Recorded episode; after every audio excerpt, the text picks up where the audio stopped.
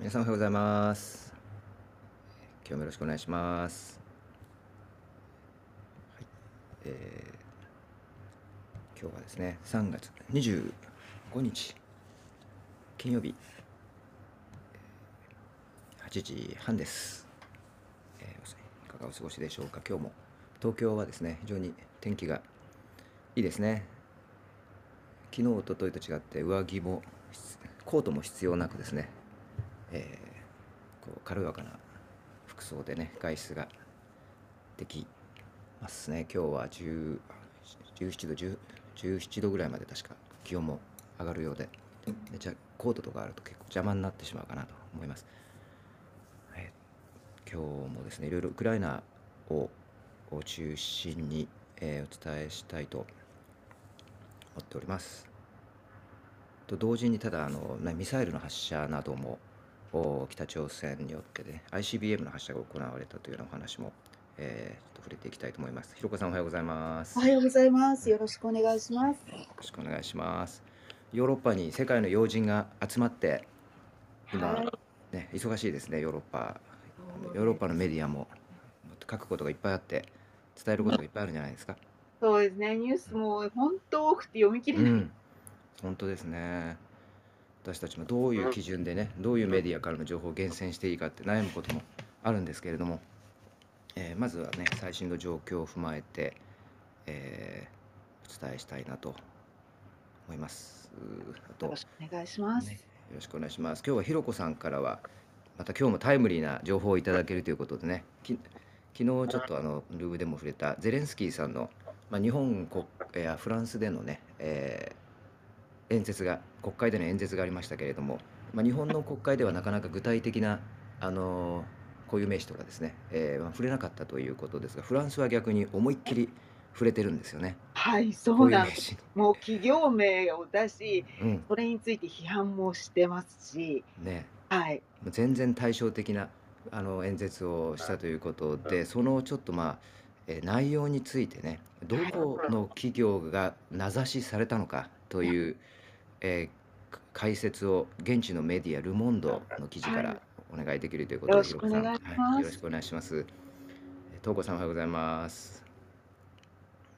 あ、おはようございます。ごめんなさい。あ、いえいえ。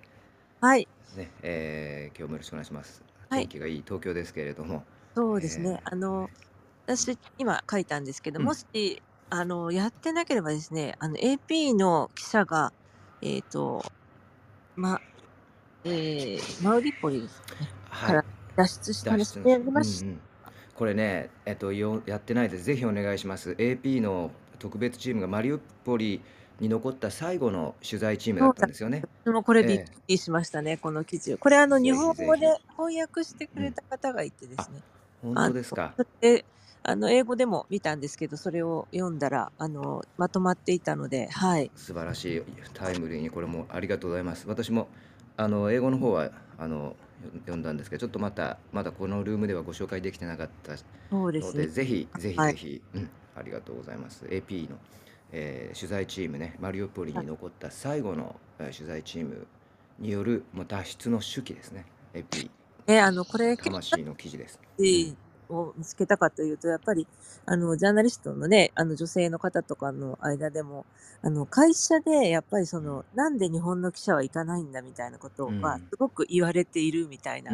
話で、特にあの、正規の社員を行かせないっていうね、あの、日本のメディアが、だから、誰が行くべきなのかみたいな話がキュッと盛り上がっていた時があって、そこで得たものですね。はい。お願いいたします。まあね、日本のメディアも一部あの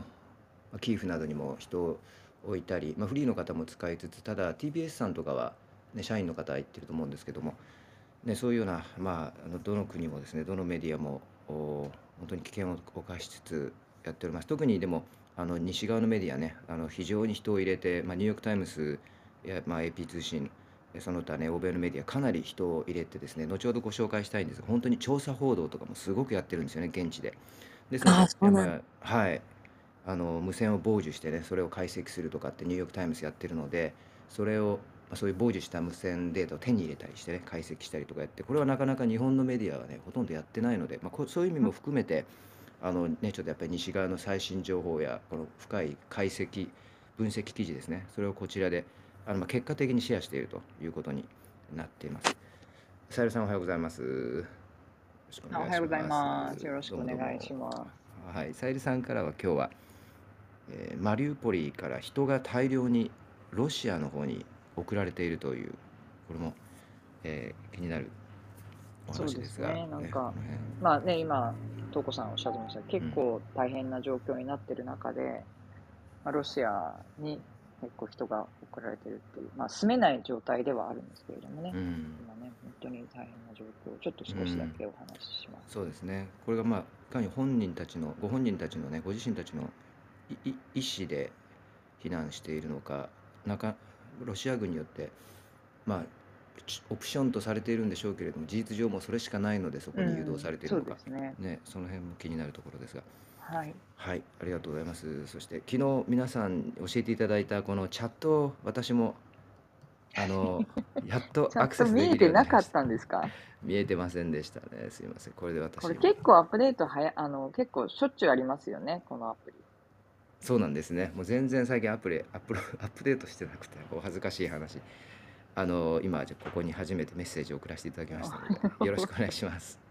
皆さんここにですねあの紙飛行機がなかなかですねちょっと時差があって私のところに届くのがなんかバグがなんかわかんないんですけど数日後になってたりすることがあるんですね。なのでなかなかタイムリーにご紹介できなかったことがあるのでえこちらのチャットでいただけるとありがたいなと思います。ちょっと私も使い方を私も今ちょっとやってみました。初めて。ぜひやってみましょう。使い方をね、ちょっとこう学びつつ、ね、行ってみたいと思いますので、お願いいたします。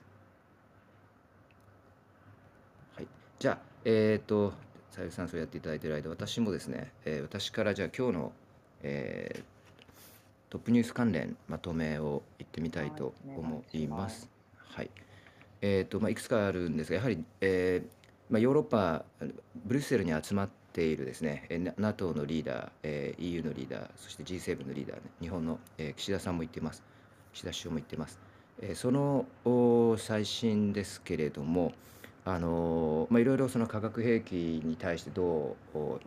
対処していくかとかですね、えー話されているんですが、まあ、一番今あのこの時点でですね話題になっていると思われるのが、まあ、バイデンさんの提案ですね。G20 からですねロシアを排除しようと。でもしえー G20 からロシアをえー除外できないのであればウクライナを入れようという提案を、えーしました、えーこの辺りのバイデンさんのですね、まあ、タフなあのいわゆる外交姿勢ですね、えーこの辺りが今、あのトップニュースになってるんじゃないかなと言っていいと思います。このまあ、ロシアに関しては以前皆さん覚えてらっしゃると思うんですけど G8 っていう枠組みがありましたね。えまあ、G7 に加えてロシアを入れて、まあ、民主化に向かったロシアをですね G7 西側の仲間に取り入れようという動きをあの G8 としてやってたわけですけれども、え気が付くと G8 って聞かなくなってると。でこれはなんで G8 を聞かなくなっちゃったのかというとですねやっぱりこの2014年のロシアのクリミア併合ですねこれに対する、まあ、懲罰としてロシアを G8 から除外したわけなんですね。ですのでもうあの、ね、G8 という言葉自体ここ最近聞かないですけれども今度 G20 こう20カ国の枠組みからロシアを追放するとこれを今バイデンさんが提案しています。でウクライナもしね追放されないんだったらできないんだったらウクライナを入れるということまでまで言っているということですね。で同時にアメリカはですね、えーかなり、えーえー別のアナウンスメントいろんなアナウンスメントを行ってまして、えー例えば避難民の受け入れですね。これも今まで、えーウクライナの避難民受け入れに消極的だったんですけれども10万人受け入れますと。まあ、ポーランドとか300万人というぐらいね言ってるんですけども。あのもうすでにあの避難民があの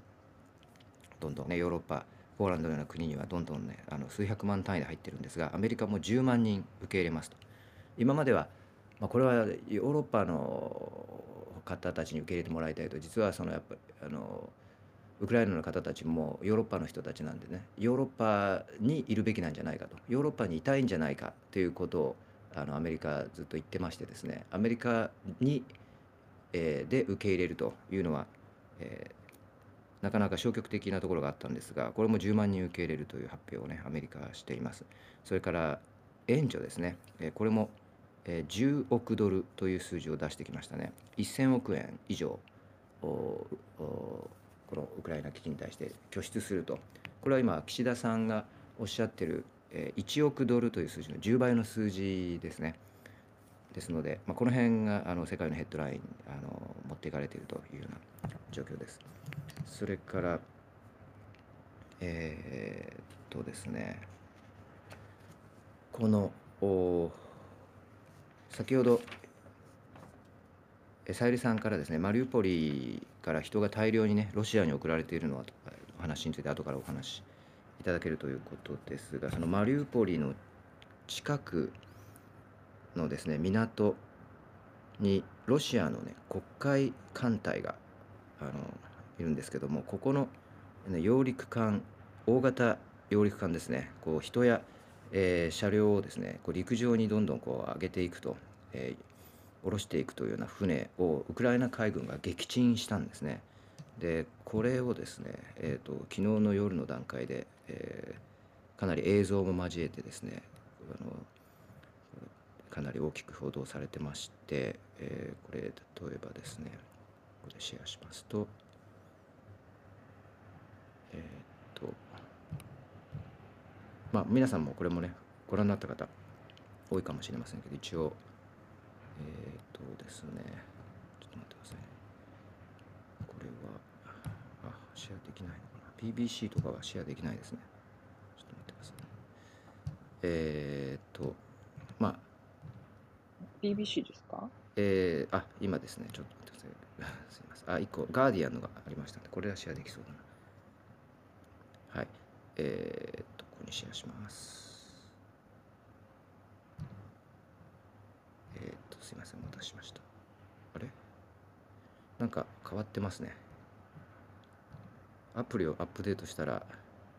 あ、なんかインターフェースが変わってて、ちょっと待ってください。ちょっとね ああの、わかわかります、それ。私もなんかあれどうやってやるんだっけだけど。あ、来ました、来今ました。理解しました。はい、すみません。これあのウクライナ海軍がロシアのですね、あの艦船、まあ揚陸艦ををまあ沈没させたという記事ですね。でこれはまあビジュアル的にもかなりインパクトを伴って報道されてましてですね。で見えますかね皆さん。まあこの船ですねここの黒海艦隊にこう入ってここのですね港ですねマリウポリ近くの港に入った時に、えーウクライナあのロシアのメディアがいろいろと報道してたんですねこの船がここに来ましたと言って、えー大きくですねメディアでロシア側のメディアで取り上げられたとですのでこれをですねウクライナ海軍はあのその正確な情報とかですね位置とかを、えーしっかりと、まあ、そのロシア側の報道によって把握して攻撃につなげたんじゃないかという見方も、えー出ているようです。このオルスクというあのロシアの揚陸艦ですね、えーこれがあの、まあ、これこれがまあウクライナにいると入ったということ自体、まあ、ロシアは、まあまあ、宣伝といいますかねあのプロパガンダの一環としてあの士気を煽るあの鼓舞するような形でですね使ってたわけなんですけれどもそれをガツンとウクライナ破壊したということで、えかなりその海軍のですね、まあえー今手柄となっているような、えー状況です。それからですね、えー私の方からもう一つニューヨーク・タイムズのですねこの調査報道班がとてもおですね深い調査報道をしてましてこれはですねえっ、とちょっと待ってくださいね。これはどこから？これはあの、まあ、無線の傍受ですね。無線の傍受をロシア軍の無線の傍受をですね、えーしまあ、一般の人でもできてしまうわけなんですね。これロシア軍がなぜ、えーこう、えーあのあれですねインクリプトされてない、えー暗号化されてない無線を使っているのかというのは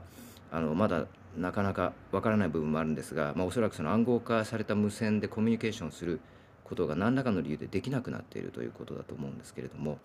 えーそれをですね、えーまあ、ウクライナ軍関係者それからその一般の人でも傍受できると。またそれを傍受しているような、N、NGO とかですねそういう団体もあって、えーニューヨーク・タイムズがですねそのえー傍受している傍受された無線を次から次に解析しているんですね。でこれはですねえーっとですねちょっと待ってくださいここにこれもシェアさせていただきます。一回リムーブした方がいいかな？一回そうですねこれをリムーブしてはいシェアしました。いかがでしょう？見えますか？あ、今これがそうかな。はい。今そうですね。これあの Visual Investigations って言いましてですね、まあ、映像や音声を使った調査報道ですね。これ非常にあの質が高くて。あのただ単にそのこれを傍受しましたと言って、えーもう燃料がない、ね、あの空からの援助が支援が全然ないと。空からのサポートがない。必要な叫びをロシアの兵士たちが上げているんですけれども、えーこのこのですね、えーロシア軍から傍受した、えーこの無線のやり取りですねこれを実際の、まあ、衛星写真での動きとかですねそれから実際に、えこの過去数日間数週間においてどのようなあの動きがですねロシア軍によってあったかというのを全部照らし合わせて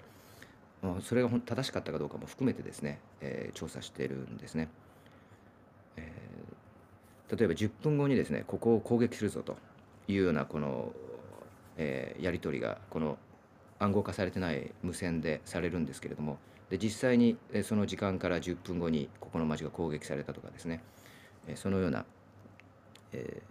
やり取りがここで、えー報告解析されています。はい、ですのでまああのまあそのやり取りについてねあのこう報告分析しているということですが同時に、まあ、ロシアが非常にですねこれによるとやはり現場のロシア兵かなり困っていると、燃料がないそれから、支援がない、でそのやり取りがですね、まあ、もう全てこうあからさまになっていると、まあ、傍受されているという現状もこれを調査報道をね表しています。はいえーっと私からはですねとりあえずそんなとこですかね。あと、まあ、ウクライナ関連ちょっとまた皆さん後でフォローアップいただきたいんですが、えーちょっとウクライナの合間にこの北朝鮮のミサイル発射もありましたね。でこれも大きく昨日の夜から報道されてますけれども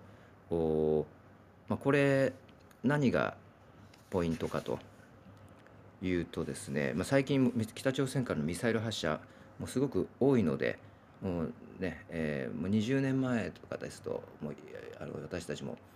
えー本当に大きく、ね、報道する側からしたらあの一回一回報道してましたしあの、ね、ニュース本当に、えーえーしね、皆さん本当にこう、えー心配されたりすることが多かったと思うんですけども最近はあの非常にもうこのニュース自体が、えーよく聞くようになってきてしまったと。でただ今回の打ち上げに関しては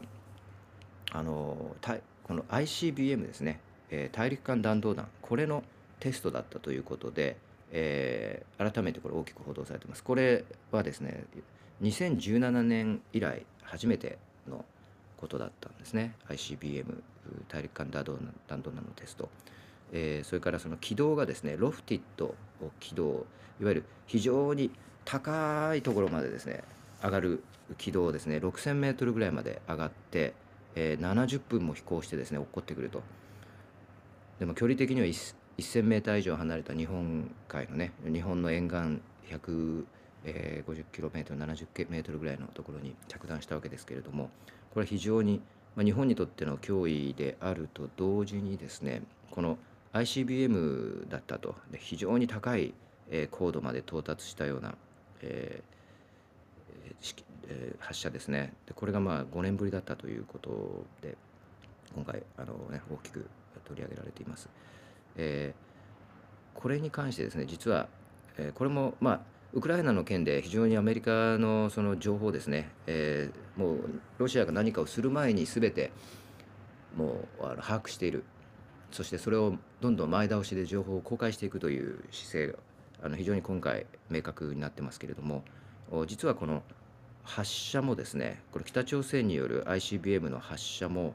実は詳細にアメリカつ掴んでましてですねもう1週間前からあのこれ情報を出して、えーアメリカのメディアこれ報道してたんですね、えーちなみにこれもシェアします。はい。これ1週間前の記事なんですけれどもこれボイス・オブ・アメリカというアメリカの、えーまあ、政府系放送ですね。こちらが、えーまあ、アメリカのですね、えー当局の情報を伝えたのをまたそれがあの時事通信がピックアップしたものなんですけれどもこの ICBM ですね移動式発射台をもうすでにですね空港にこの平壌の空港にですね、えー設置していたと。でこれ、えー、と15日ですのでもう10日前ですかね今から。失礼10日前ですね、えーで土台自体はもう3月の8日9日に設置していたということなのでもうそうですね。2週間以上前。2週間以上前に土台の設置を行っていて、まあ、この報道情報はですね、えーまあ、10日前に出ていたというような状況です。まあ、そのぐらい、まあ、空からですねいろいろな、北朝鮮の状況、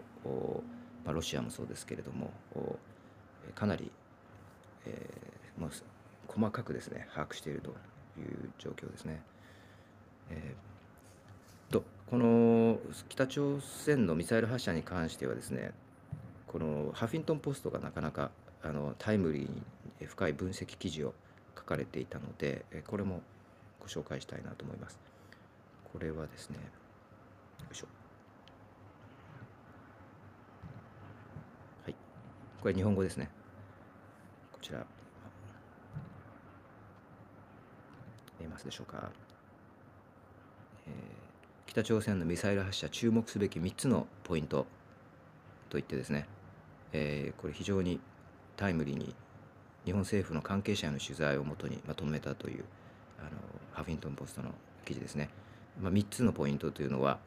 えーミサイルの技術は上がっているのかどうか、ね、これ軌道とか、えー飛距離から分析高度、えーそれから軌道から分析ですね。そして飛距離もそうですね。それから、え2つ目、えーミサイルの発射場所はどう進化しているのかと、まあ、今まで基地から発射するというのが、まあ、ミサイルのあのミサイルといえば基地から発射するものだったというねことですけどもそれはでもあのまあ河野前外務大臣曰くそれはもう昭和の考え方だと。今はもう移動式のですね、えーところから発射して、まあ、今回もその飛行場から発射したとはいええーまあ、移動式のですね発射台から発射している。そしてま潜水艦などからも発射していると。なのでもう、えーね、こう固定された場所からあの発射するという概念は捨てた方がいいと、まあ、そうするとあの今まで日本がやってきた敵基地攻撃能力とかねそういうような言葉があるんですけどもそれは持たないとかねでもそういう敵基地攻撃みたいな概念さえももう意味がないんじゃないかというような、えー河野前、えー防衛大臣、えーのおお話なども踏まえて伝えていますね。それから、えーま、3つ目何を意図して発射しているのかと、まあ、北朝鮮何を考えているのかというようなところですね。まあアメリカとの交渉を前提に、まあ、ここれや全部やってるんじゃないかというような、えーことですけれども詳しくはこちらのハフィントン・ポストの記事をね、えーご覧いただければと思います。はい、えー、と私からは以上です。えー、とさゆりさんにじゃあマイクをお渡しします。マリウポリの、あはい、そうですねえー状ほどあの教えてください。先ほど、そトシさんが、えっと、ガーディアンの記事をうん。シェアしてましたけど、そこにも載ってたので、もしうよかったらもう一回あ、もう一ていた。だいてもはいはい。いいんですけれども、うん、えーえっとですね、マリウポリ、今、非常に攻撃をされていて、うん、もう本当に廃墟とかしてるんですよね。で、うん。その中で、えー1万5千人ぐらいですかね、トータルで、えーうん。言うと1万5千人ぐらいもうロシアにバスとかいろんなのを使ってですね、うん。送られているとうん。いうことなんですね。で、ロシア側は、えーこれはあのウクライナからの難民であるというふうに言っていまして、ちょっとあの非常に問題であるというようなことがうん。指摘されています。であの特にですね、マリオポリで、まあ、攻撃されて、シェルターですね、そうはい。いうところに逃げ込んだ人に対して、うん。あのウクライナはもう彼らを見捨てたんだと、あなたたちを見捨てたんだというふうに言ってですね、うん。とにかくロシアに来いと。まあ、ちょっと騙され、騙し、騙しながら連れていくみたいなことも行われているということですね。で、えー特にその何人かは遠く離れたこのサハリンはいっていうのに送られるとかですね、そういうこともあったみたいです。で、うん。えーっとですね、ウクライナ側の防衛省っていうのがあの、まあ、発表していることによると、えーっと彼らの何人かはですね、フィルタレーションキャンプ、な日本語でなんて言うんでしょうね、ろろろ過キャンプじゃないですけど、こう、うん。より優れた、より優れたっていうか、いい意味のではなく、うん。あの、まあ、その何人か限定されて、キャンプに連れて行かれて、それはドネツクのドクジャイブツクというところなんですけれども、そこに一度入れられて、でそこから、えーロシアに行かせるというようなうん。オペレーションが起こっているみたいです。うん。でですね、その、その、まあ、連れて行かれる人っていうのはどういうことを言われるかというと、職業センターに、まあ、登録してですね、職業が与えられると仕事を紹介しますよと、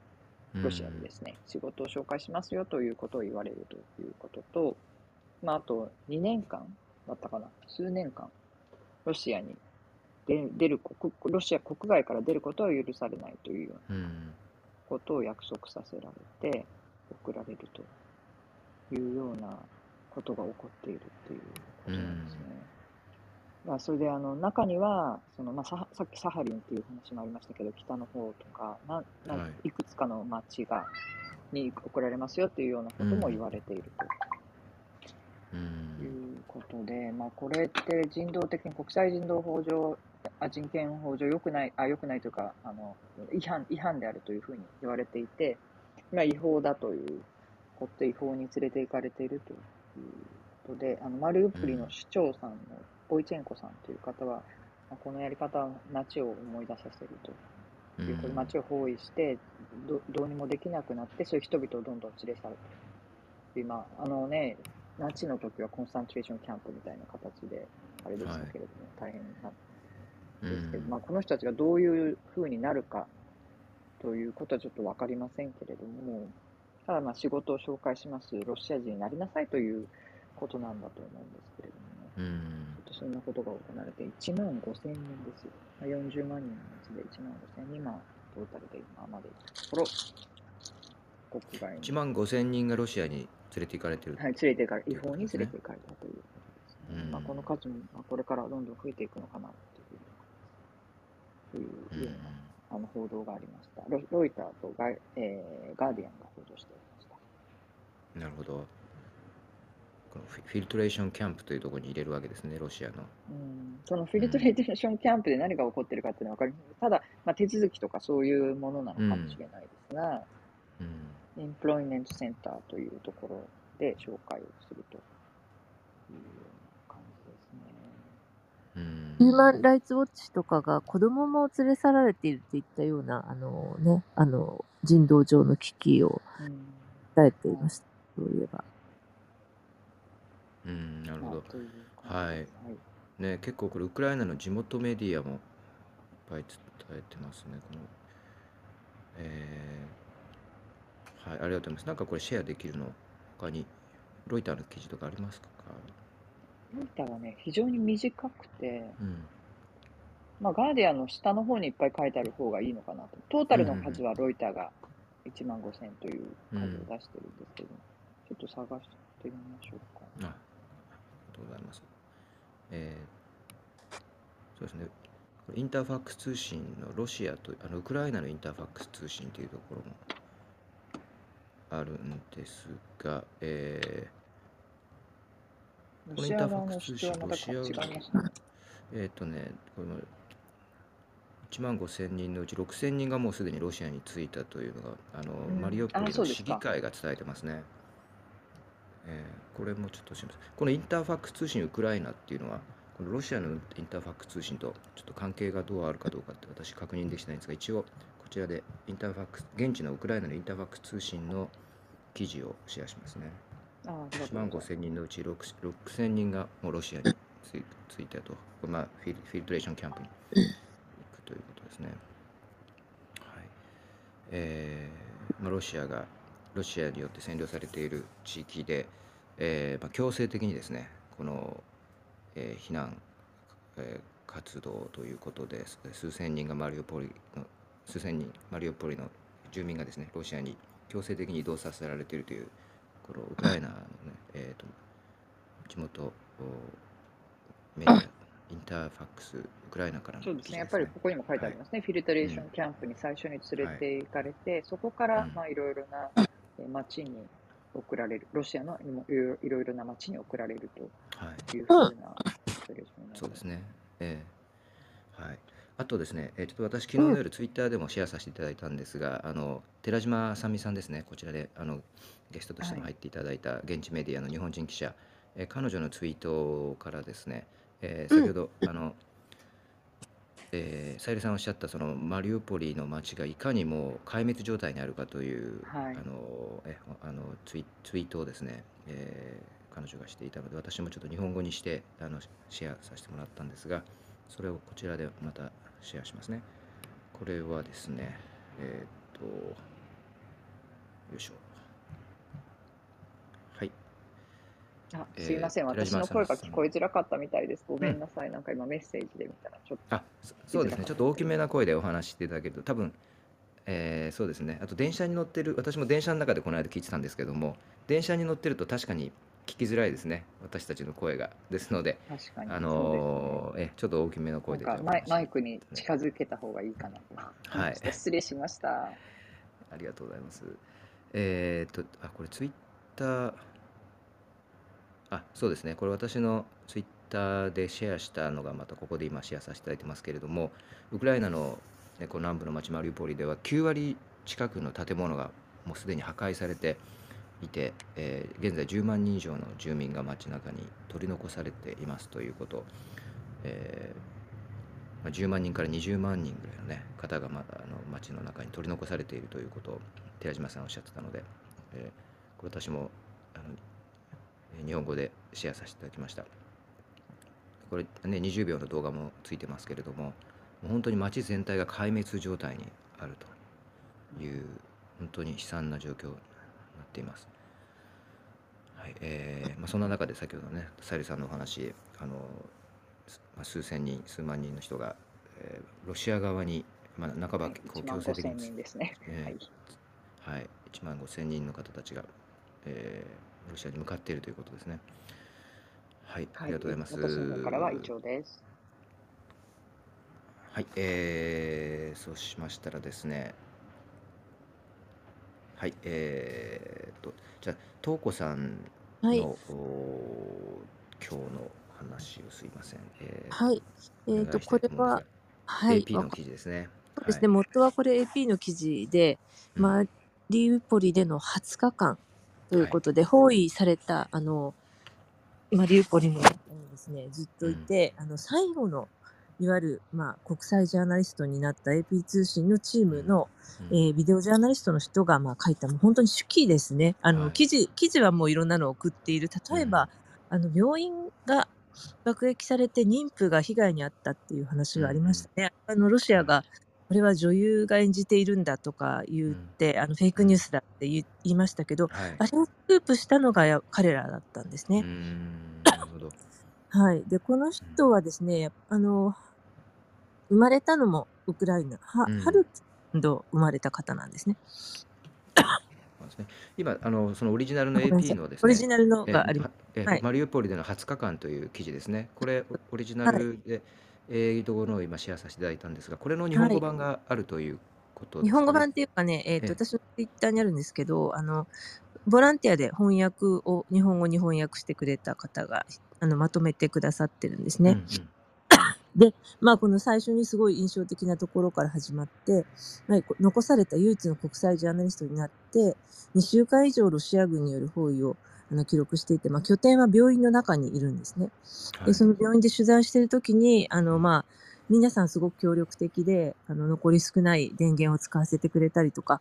うんえーそう、ま、まず私たちのことを伝えてほしいということですごく協力的で、で、そこにまあ突然兵隊が数十人やってきて、ジャーナリストどこだと言われると、うんうんまあ、そこでびっくりし、警戒するわけですけど、それはあの、ウクライナの兵隊だったんですね。うんで、まあ、ロ変装したロシア兵かもしれないと思ったんですけれども、その、えー一歩前に出たら、私たちはあなたを連れ出すためにここに来ました。うん。でそこから、えー、と16個の検問をくぐって脱出するまでの、まあ、話だったんですけれども、うん。なぜこれをあの彼らやったのかというと、やはりロシア軍にあなたたちが捕まったら、うん。彼らあなたをカメラの前に連れて行き、私が撮影したものは全て嘘だってあなたに言わせるでしょうと。であなたの努力と、えーマリウポリで行った全てのことが無駄になる。だからぜひ、あの、ちゃんと外に行って脱出してね、あの、これを伝えてほしいというふうに、そのような意図で、あの、軍隊とかも、まあ、警官とかもね、いろんな人が協力して彼らを脱出させてくれました。うん。ウクライナ軍が そうそうなんです。はい。の記者たちを脱そうです出させたということですね。こういうのもね、ちゃんと、あこういうことをやっているんだなというのと、まあ、あとその病院とかね、その人たちがみんな彼らをすごく、あの、助けてくれるんですよね。うんやっぱりこのジャーナリストの人たちが、この自分たちの状況をちゃんと世界に伝えてくれる、これが本当に大事だっていうのが、えー皆さんの希望の一つのあれになっているんだということが、まあ、よくわかる記事でした。で、まあ、この方結局は脱出できるんですけども、まあ、それまでにあの記録したもの、この人、まあ、ハリコフの育生まれ育ちなので、あの、で、もともとですね、紛争地域の取材をしている人なんですよね。うんで、なので、まあ、ある程度、こういった場に慣れている。ただ、まあ、自分の国で、あの、戦争が起こるとか全く思ったことはなかったと。うんあのそれで私この、この記事から知ったんですけど、学校のカリキュラムとして10代の頃に銃の扱い方を学んだことがあると思いました。だけど、それは無意味だと思って、なぜならウクライナはとても仲間に囲まれた安全な土地だと思って。だけど、あの誰も信じてない、まあ、2月この人23日に出発して AP 通信のカメラマンと一緒にあの、えーマリウポリに行くわけなんですけれども、まあ、その時にまあ住民ほとんどの人はあの信じていなかったと。43万の11住民の4分の1が、えー脱出してたけど他の人はもうまだ信じていなかった。だけどうん。本当に始まって、でやっぱり一番怖いのは最初の一発でインフラが破壊されてですねあの携帯電話ラジオテレビの等が破壊されて、えーそれでまあ全然通信ができなくなってしまったんですね。うんうんで、その市内の数人のジャーナリストも、まあ、その時にあの脱出してしまって、本当に最後に残されてしまったわけですね。で、まあ、そこでは本当にあの民間のね、病院とか、えーそういうところが爆撃されたり、それからまあ子供がどんどん亡くなっていくのをあの一生懸命医療チームが頑張っていても、やっぱりどんどん子供が亡くなっていったり、それからまあ市民の間でのまあ略奪ですよね。うん。あのやっぱりこのスーパーマーケットとかをあのみんなが、えー食料とかを持っていく、えーそういった話とかどんどん負傷されした人たちが、まあ、ショッピングカートで運び込まれてくる様子、えーそのようなものが非常に詳細に記録されていてそれからあのこれどうやってじゃあこの通信をしていたのかというとはい。あの通電波がわずかに残っている、まあ、マーケットの前とかそういう外に出て行ってですね。うんうん。からあのやるんですね。でその時もあのここがわずかに通じるからとか言って警官の人がまあ護衛してくれてそこまで行って、もう砲弾の音が聞こえる中ですね。あの階段の下みたいなところで必死にまあ電波を送ると。あうん。のをやっていたあと、まあ、7階残された建物の7階まで登って、まあ、そこであの電波をね唱えようとしたりとかもう本当にすごい頑張って送ってるんですけどやっぱりその送ったニュースが、えー外外ではまあそのロシアがこの AP 通信の写真は偽物で認派女優ですというようなことを言われたりしているわけですね。でまあこの情報がないというのが本当に怖い状態だなというのはあの残っている住人もロシアのプロパガンダを信じてしまいそうになるということが言われています。あのさっきね、あのさゆりさんが出ていく、あの、避難していく人たちがね、どうなるのかっていうふうに言ってましたけれども、うんやっぱり彼らもすごく情報がないと、あの、絶望的な状況になってしまうんですね。で構想はソビエトのあの創造は絶えず繰り返されて、まあ、包囲されているから武器を置いて出てきなさいと、まあ、ずっと言われてるわけなんですね。でまあ本当に、えー彼が指摘するのはですね、えー最初の爆弾でとにかくつながりがなくなった情報のつながりがなくなって完全な封封鎖になってしまうと本当にその人々が疑心暗鬼になって、えーそういったことが起きるということですね。報道ができないとかそういうことだけではないんですよね。うんうんでまあ子どもたち遺体やおあの子どもたちの記録を、えーたくさん、えー取りましたとわなぜ彼らの死によって何かが変わるのか私たちにはわからないと。でそしてまあこの、えー彼は最終的にあのこの兵隊たちに助けられてですね、うん。あの人たちからまあ支援されて16個のこれ検問っていうのはこれロシア兵のチェックポイントですよね。ロシアの検問をもうあの避難するたくさんの人たちと一緒に、まあ、あの一個ずつ突破しながらあの本当に最後のチェックポイントまで行くわけなんですけれどもあのやっぱりこの本当に残された住人の人たちが助け合っている様子やまたその絶望的な様子ですね。それから本当に罪もない人たちがどんどんしていくというようなことがあの衛星写真は皆さん見てますけれどもこの下でじゃあ何が起きていたのかということが本当に詳細にわかるようなあのことでした。うん。でこの、ね、兵士の人たちは本当に危険も顧みずジャーナリストを護衛してですねあの何時何時間もあのずっと一緒にあの付き添ってくれていると。うんね、でもただまあこれもねあの彼らも脱出するときに本当にこれが安全な場所に向かっているのかも全くわからない状態だったというふうにうん言ってます。でまあこの最後に、えーロシアの空爆で、まあ、その劇場がねあのみんなが避難していたところが、えー劇場がこ攻撃されて、まあ、そこはいにすぐ取材に行ったんですよ、私たちはと。うんうん。けどその後にまあすぐに、えーウクライナ当局は、えー400人の避難している美術学校を爆撃したと述べたと、でも私たちはもはやそこにいることができないと。瓦礫の山の下に何時間も閉じ込められた人たちの、まあ、声を聞きに行くことができないわけですよね。っていうようなあの、まあ、非常に、まあ、ニュニュースというより本当に手記ですよねこれ。感情の入ったもので。うん。えまあ、このジャーナリストという人たちが、まあ、情報をね、世界に伝えるということが、いかに重要なことかということと、でもそれにはまあこれだけの危険が伴うということと、うんさらにまあこの情報が遮断されることの恐ろしさ、えーこれを本当にこの記事、えー読んでいて、まあ、よくわかりました。うんはい。はい、ありがとうございます。本当にまあ現地での生の声を伝える役割というのは誰かが担わなければいけないわけですけども、このような状況になってしまって、もう誰もそのジャーナリストがマリウポリの街にはいることが、そうできなくなってるもう誰もいなくなってしまううというこんとよね。うん。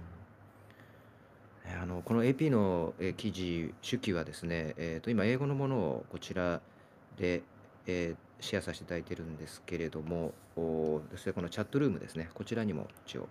えちょっとこれ、後に残るのか分かりませんけれども、一応チェック、あのあシェアさせていただきました。はい。はい、まあこれこれ翻訳機にかけても読めますし、あうんのこれ、えっ、と、日本語ありますか？に貼ったのは、これ、中部交通さんっていう人が訳してくださっているんですけど、これのリンクも出しますかね？そうですね、ぜひの方なの申し訳ない。あの、はい。えーこのような感じで、まあ、本当に、こういったね、ものがあるからこそ、うん悲劇が起きていることがよくわかるわけですけど、やっぱりこのプロパガンダ、偽情報みたいなものがあるこそ、こういった生の声、生々しい、もう本当にこれ冷静に伝えるんじゃなくて、本当に手記ですからね。はいこういったものが本当にあの大事になるのかなと思います。うん今ちょっと貼りますね。おうん待ち。ありがとうございます。はいそれとさっきトシさんが言っていたですね、はいなぜロシアがあの傍受されるような電波を使うのかっていう話なんですけど、うんうんそれに関しては私あのミリタリーオタクの、まあ普段はサバゲーの話とか武器がなんとかっていう話をしてる人たちのはい。あのツイッターをよく読んでるんですね。はい。はい。でどうでしょうか。そう彼だいぶ前からですねあのロシア軍なぜ携帯電話使ってるのかみたいなうんと言っていて、いや多分もう装備がないんだろうなっていう話をずっとしていて、なぜかというと、彼らはあのアマゾンコムとかでですね、ロシア軍の例えば携帯食料ですね、シリレーション、こういうのが大量にあの安く出てて買えるわけですね。そういう人はあのそういうのを買いたいわけですよ。で、はいはいはい賞味期限切れてないものを買ったりとか、それから暗視スコープとか武器じゃなくてそういったロシア軍装備品みたいな、あの安く出てるですごくロシア軍の装備品は安いので買いやすいよねみたいなことがずっとだったそうなんですね。で今考えるとあれはあの横流しだったんじゃないか。だからロシア軍の内部結構腐敗してるんじゃないかっていうような、あの話をあのそう交わしていてですね。で彼らもあのやっぱり武器にはとても詳しいのでフェイクニュースとかもすぐ見破っちゃうんですね。この写真は違うよね。こんな戦車はこの時のね、この飛行機おかしいよね。こんな風にあのな飛ばないからこれ写真がおかしいんじゃないとか、うんうん、結構いろんな情報がまあ交わされているわけなんですけども、まあ、そういうところにあのロシア軍が腐敗してるんじゃないかみたいな話はもうずっと前からあのそのありますね。そういったもの。うん。横流ししてこう、そうですそうです。お金に換えようとしている人たちもいるっていうような。軍の内部がとても、うん。また賞味期限の切れてないものとかが出回ったりとかね。そうだからこういうことがあったんじゃないか。ごめんなさい。私もね、ちちょっと変わったらうまくいですか？うん。紙飛行機じゃないな、どこに送ればいい？紙飛行機、皆さん、あこのトーク、私たちのトークルームに今ペーストそうですねい。ますので、あれ、うまくそう変わったのでね、ちょっと慣れないと。どうなんですえーっと、これはですね。あでもあれですよね、トークルームだと、ちょっとあコピー、コピーしないとダメですよね。あ、実そうなんです。すぐに直直で飛んでいけないかなっていう気がしそます。うですよね。ちょちょっとじゃあ他のニュースをやっていただいてる間に、すいません。あはいは。いそれから私に紙飛行機飛ばしていただいて、こちらから貼ってもいいですよ。はい。はい。え、ありがとうございます。このね、チャットルームも、あの、早速皆さんどんどん活用していただいて、これ私だけ知らなかっただけなのかもしれませんけれど、あの、声をね、あの、お寄せいただいてありがとうございます。あの、うん。ね、昨日のアカデミーヒルズの申し込みできました。ありがとうございます。八木さんですね。あと、マリウポリの脱出式、時間をかけて読みました。よかったです。でも、あの、本当にアカデミーヒルズも何人も登録されていただいて、していただいてありがとうございまあ素す。晴らしい。ねねまたそういう有意義な情報はうんシェアしていきたいなというふうに思いね、ます。ぜひぜひ、はい。ありがとうございました。えーさ引き続き、えー、と、ではですね、失礼しました。えっ、と、ひろこさんのフランスメディアウォッチからですね、今日はルモンド、おゼレンスキーさんのフランス議会でのお演説で名指しされたフランス企業のお話、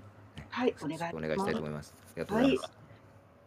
えーっと、ゼレンスキー大統領の演説で、あの企業が名指しされて批判された件なんですが、あのその企業というのが、ルノー、オション、ルロア・メルランという、この3つの企業名が出たんですね。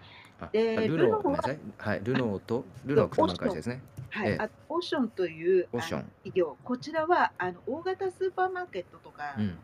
小売りの大手なんですね。うんで多国籍の企業なんです。うん。もう一つがルアーメルランという会社で、ルアメルラン。うんはい、こちらはたやはり多国籍企業で、うん住宅リフォーム関連とかガーデニングなどの小売りを行っている企業なんです。リフォームやガーデニング。はい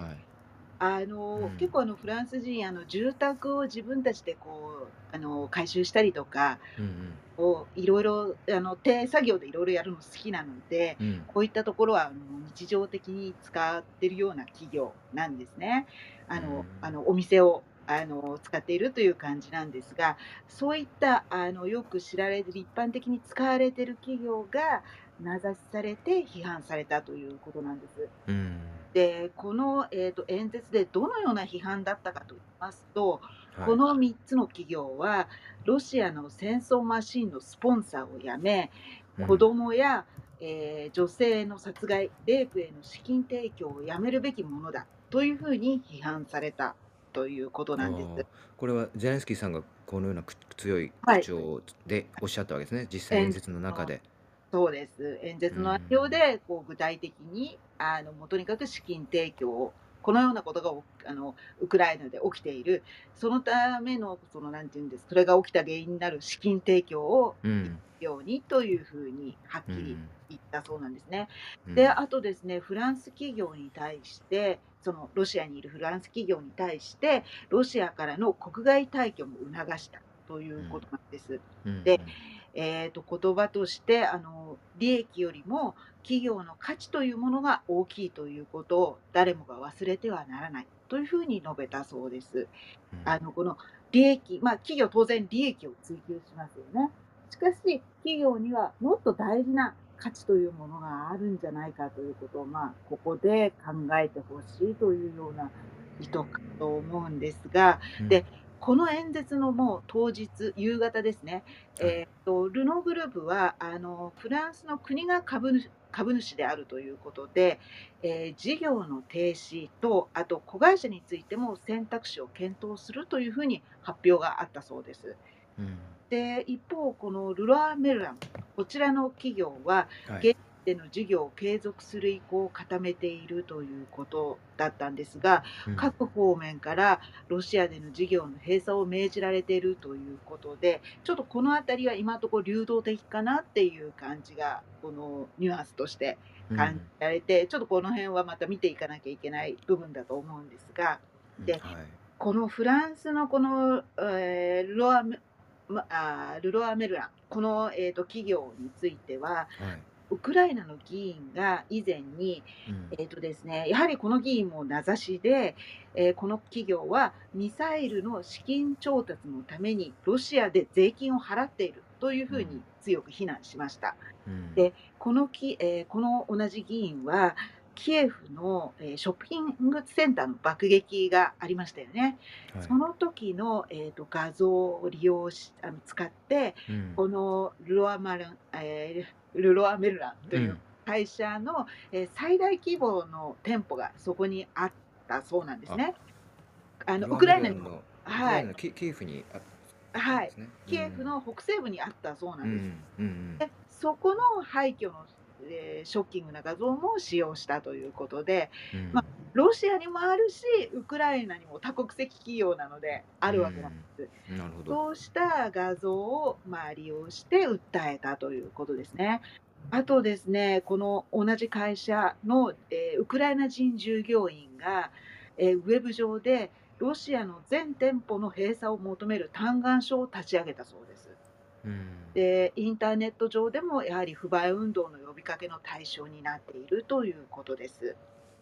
で、まあ、あのフランスで、まあ、こういった感じなんですが、他でもあのやはりあのゼレンスキー大統領あの演説をしていてはいあしていますよねで。例えばスイスでも行われたそうで、うんベルンの平和集会でビデオ会議で演説を行ったそうなんです。で、その演説の翌日なんですが、えー株主活動家団体がスイス大手ネスレに対して緊急に呼びかけを行ったそうです。うん。で、あとですね、アノニムスの集団も、このネスレのデータバースをハッキングしたというふうに主張して、まあ、だからあの、いろんな方向からの、まあ、企業に対する働きかけというんですか、あの、例えば不買運動とか、あの、とにかくロシアでの事業展開に何かブレーキをかける方法はないかということで、動きが起きているということです。うん。で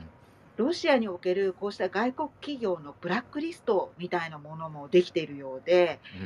うん例えばですね、Facebook、LinkedIn、えー Twitter、Instagram では、うんはい。多国籍企業のアカウントで、ハッシュタグストッププーチン、ハッシュタグエグジットロシアの、えーこういったハッシュタグが盛んになっているということで、うんうん。えー、とグループで、えーと、ボイコットロシアというグループがあるんですが、うん。こちらがあのウクライナでの戦争への資金提供を停止せよというふうに訴えています。うんあとですね、元ウクライナ政府のメンバーで、スタートアップ企業モノバンクというあのこの創業者の方がいらっしゃるんですが、はい。こうしたあの、えー、となんとか、えー企業活動をロシアからロシアの企業活動をなんとかしようというようなあのことを活動しているボランティアが約5000人から7000人いるということでこうしたボランティアの支援で始まったキャンペーンだということなんです。うんで、えー、とそのキャンペーンというのがそのロシアで活動する外国企業のリストアップこのリストアップをこの5000人から7000人のボランティアが支援しているということなんうんですね。で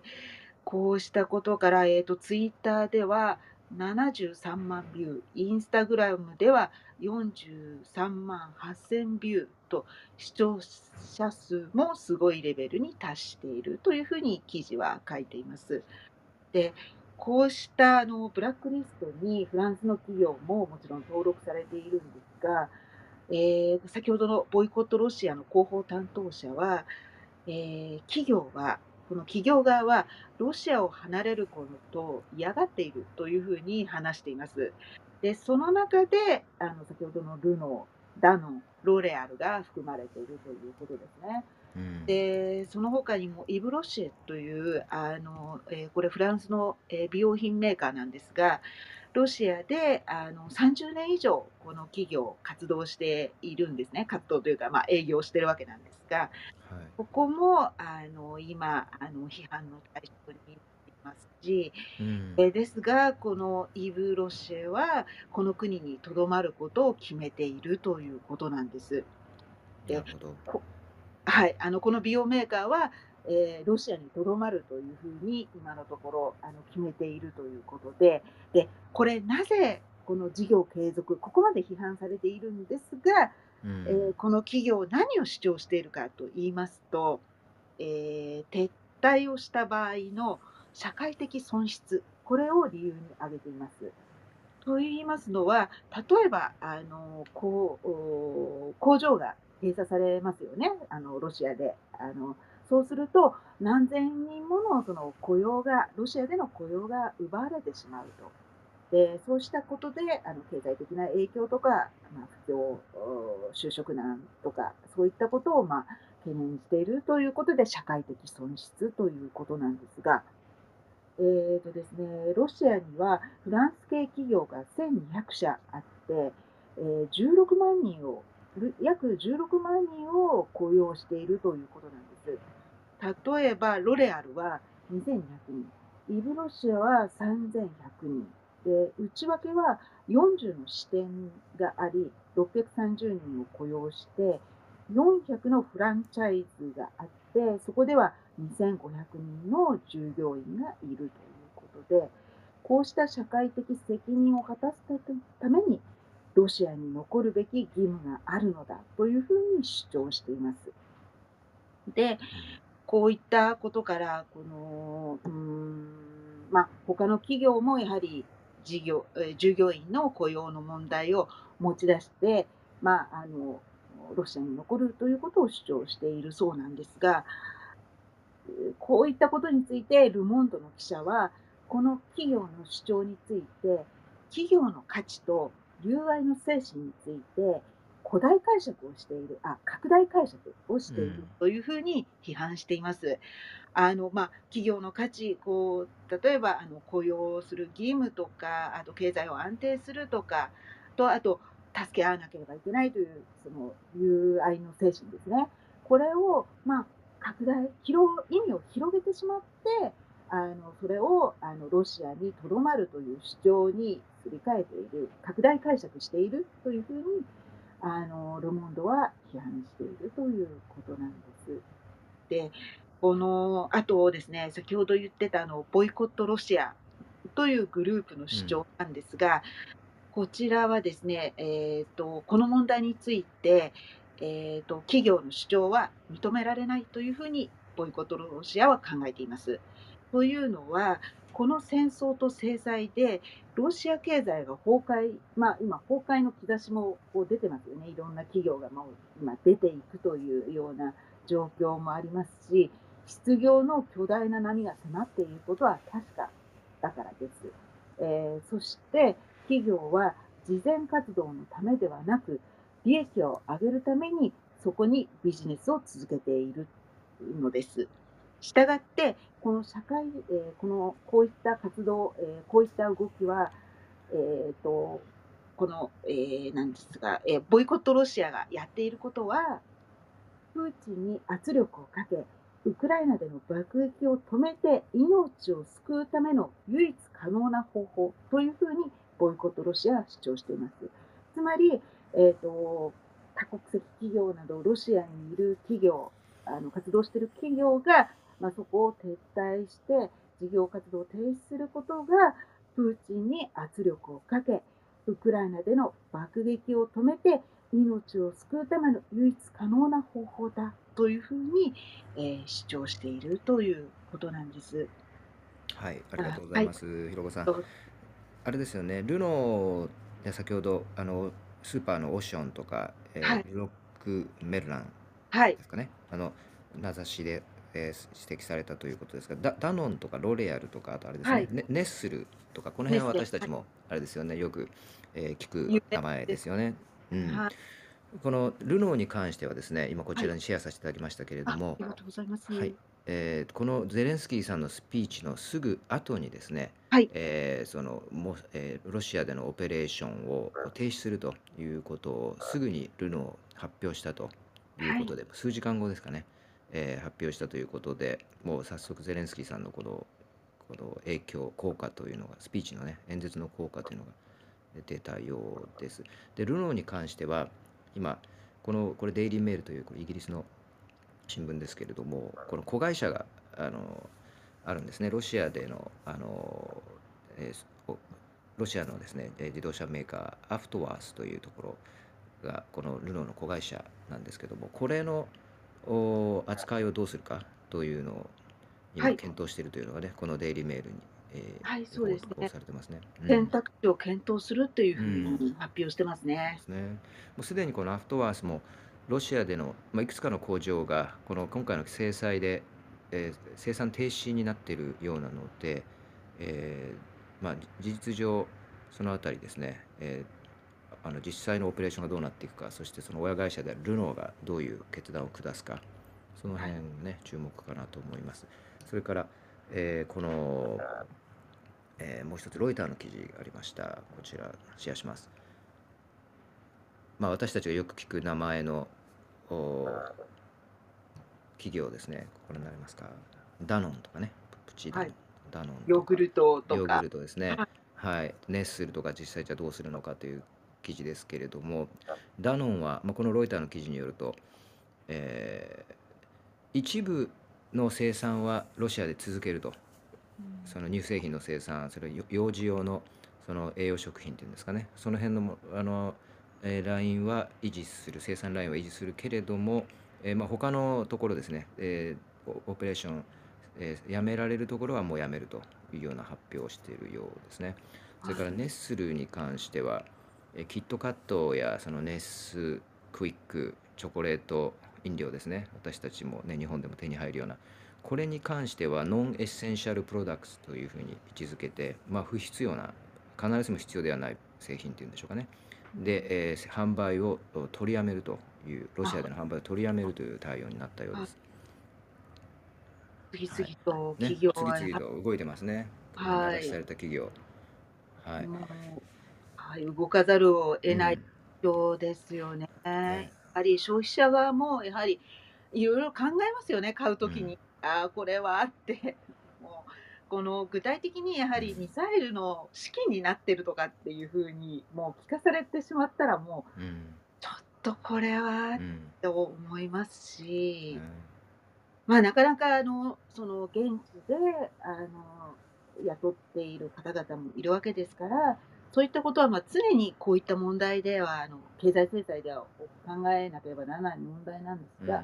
まずはその、えー、とゼレンスキーさんもおっしゃったように利益っていうのは企業もちろん重要なんですがその企業全体のその価値とかあとよくフランスではやる存在理由ですねこの,、うんこの企業がなぜここに存在するのかその理由を考えてほしいといううん。ことなんです。なのでやはりこれはやはりフランス人にはかなり応えるうん。あの言葉だったんじゃないかなってまた振り返ってしまったんですけれど、うんうんうん。確かに、ね、その辺やっぱり国によって演説のそういうあのアプローチをを変えたのかあのね分かりませんけども、まあ、日本のあの企業商社などねノードストリーム事業に参加しているような業商社、えーこういうような指摘はゼレンスキーさんによってされませんでしたけれどもフランスはもう思いっきりあのいろんな企業を名指しで、えーススピーチの中で指摘されたというはいことで、それによって直ちに企業が行動を、ね、起こしている対応を迫られているというようなね、えーことですね早速スピーチから本当にまだ1日2日ですけれどもこれだけの展開が出てきています。動き早いですね。ね、はい。ありがとうございます。今日もね、貴重な、はい、フランスメディアからの情報ありがとうございました。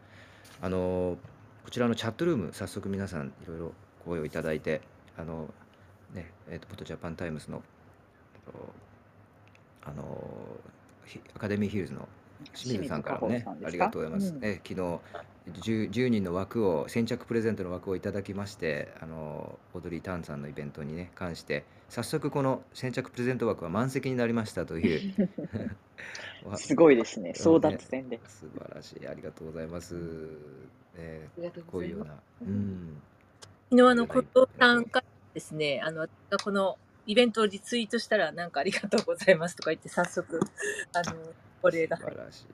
あはい。本当ですか？いやねなんか。ね、つながりが生まれていて、嬉しいですね。この場からそういうつながりがねなんか生まれるっていうのは本当にそれ以上嬉しいことはないですね、えーありがとうございます。はいじゃあ今日もあっという間に1時間過ぎてしまいました。どうでしょうか？告知他にあのお知らせとかあのコメント最後ありますか？皆様。あのあよろしいですか、うん。ああのどうぞ先ほどのあの冒頭であった北朝鮮の ICBM の落下地点についてあのちょっとどの辺りなのか私よく分からなかったんで見直したらあの北海道の西150キロに落下っていうふうに書いてあるんですね。あの海の中に落下したんですがあのそこってあの、えー、と北海道のあの地図の南西のあのこうちょっとなんていうの尻尾のようにこう伸びてるとこありますよね。あの函館とかあるはいあのあの先の方あそこを豊島半島とかいう名前なんだそうです。でそのそこから西に150キロのところに落下したということで、で頻繁にこの発射してるっていうことはこのえっ、と精度を上げてるっていうことにもなりますし、あのえっ、とコントロールの精度を上げてるとかそういったあの技術をあの高めてるという意味もありますし、あとこれを見てこの ICBM 買いたいなって企業もあきすみません国もあの出てくるかなっていうふうに思うと本当になんか怖いことに使われているなっていうことを感じているのでちょっとあのどの辺に落ちたかっていうのをちょっとなんか具体的にイメージしていただいた方がいいかなと思ったので付け加えさせていただきました。ありがとうございます。まあ、北海道、ね、こちらの、おえーそうですね、西側、あのもう、えーまあ、東北、北海道のちょっと合間のあたりですかね、はい、この辺りのね、150キロというところで、まあ、この辺漁船とかもよく行ったり来たりしているということで、まあ、たまたま被害がなかったのは、本当に、あの幸運なことだったのかもしれませんね。あの排他的経済水域の中、うんなのであの当然日本の漁船もたくさんこの辺り操業して私たちもその魚を食べてるわけですよね。ここに落ちたということなのでやはりあの皆さんさらに関心が高まっていくかなというふうに思います。はい、えーありがとうございます。じゃあ、とりあえず今日はこのぐらいにして、明日また、えーですね、来週ですね、お会いできればと思います。28日月曜日に8時半にお会いできればと思います。さあありがとうございました。ありがとうございました。ありがとうございました。はい良い週末をお過ごしください。良い週末を、はい、失礼いたします。失礼いたします。